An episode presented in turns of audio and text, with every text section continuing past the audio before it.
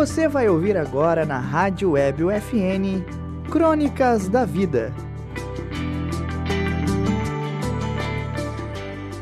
Olá, eu sou Natália Arantes e no Crônicas da Vida de hoje, o tema é A Vida e os Arquivos.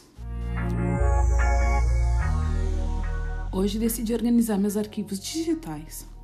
Falando assim, parece que se trata de um evento. E foi. Tomei coragem.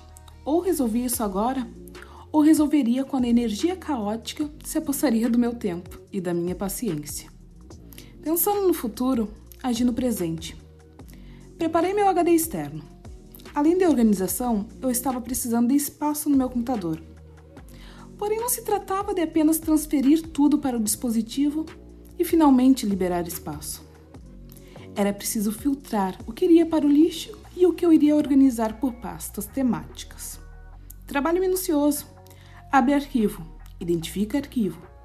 Lixeira ou pasta? Se tornava a questão. Muitos arquivos já estavam na nuvem. Depois que se pega o jeito com ela, poucas coisas se tornam tempestades. Foi quando algo inesperado ocorreu. Após separar minuciosamente o que iria para o lixo e os arquivos assim e salvos, grande parte foi parar na lixeira. Lamentei o ocorrido e me afastei. Assim como a paciência se afastou de mim. Melhor fazer o trabalho de formiga novamente, depois com mais calma, pensei. Após esse tempo, voltei, com mais calma, e esvaziei a lixeira. Sim, essa foi a opção mais sensata. Grande parte dos meus arquivos estavam salvos na rede. Se algo não estivesse, eu buscaria. E se caso não encontrasse, bom, exercitaria a paciência novamente. Viver é dessa forma.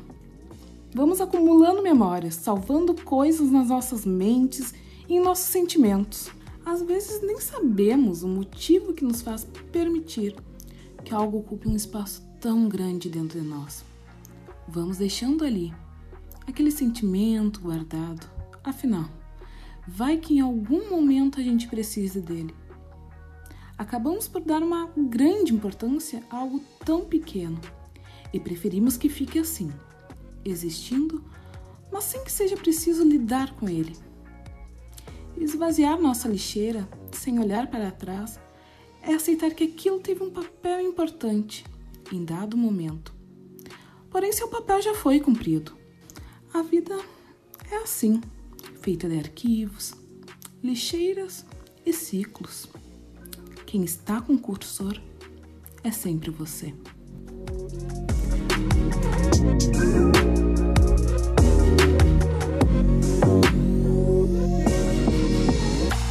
Crônicas da Vida, edição especial da disciplina de Rádio Jornalismo dois do curso de Jornalismo da Universidade Franciscana.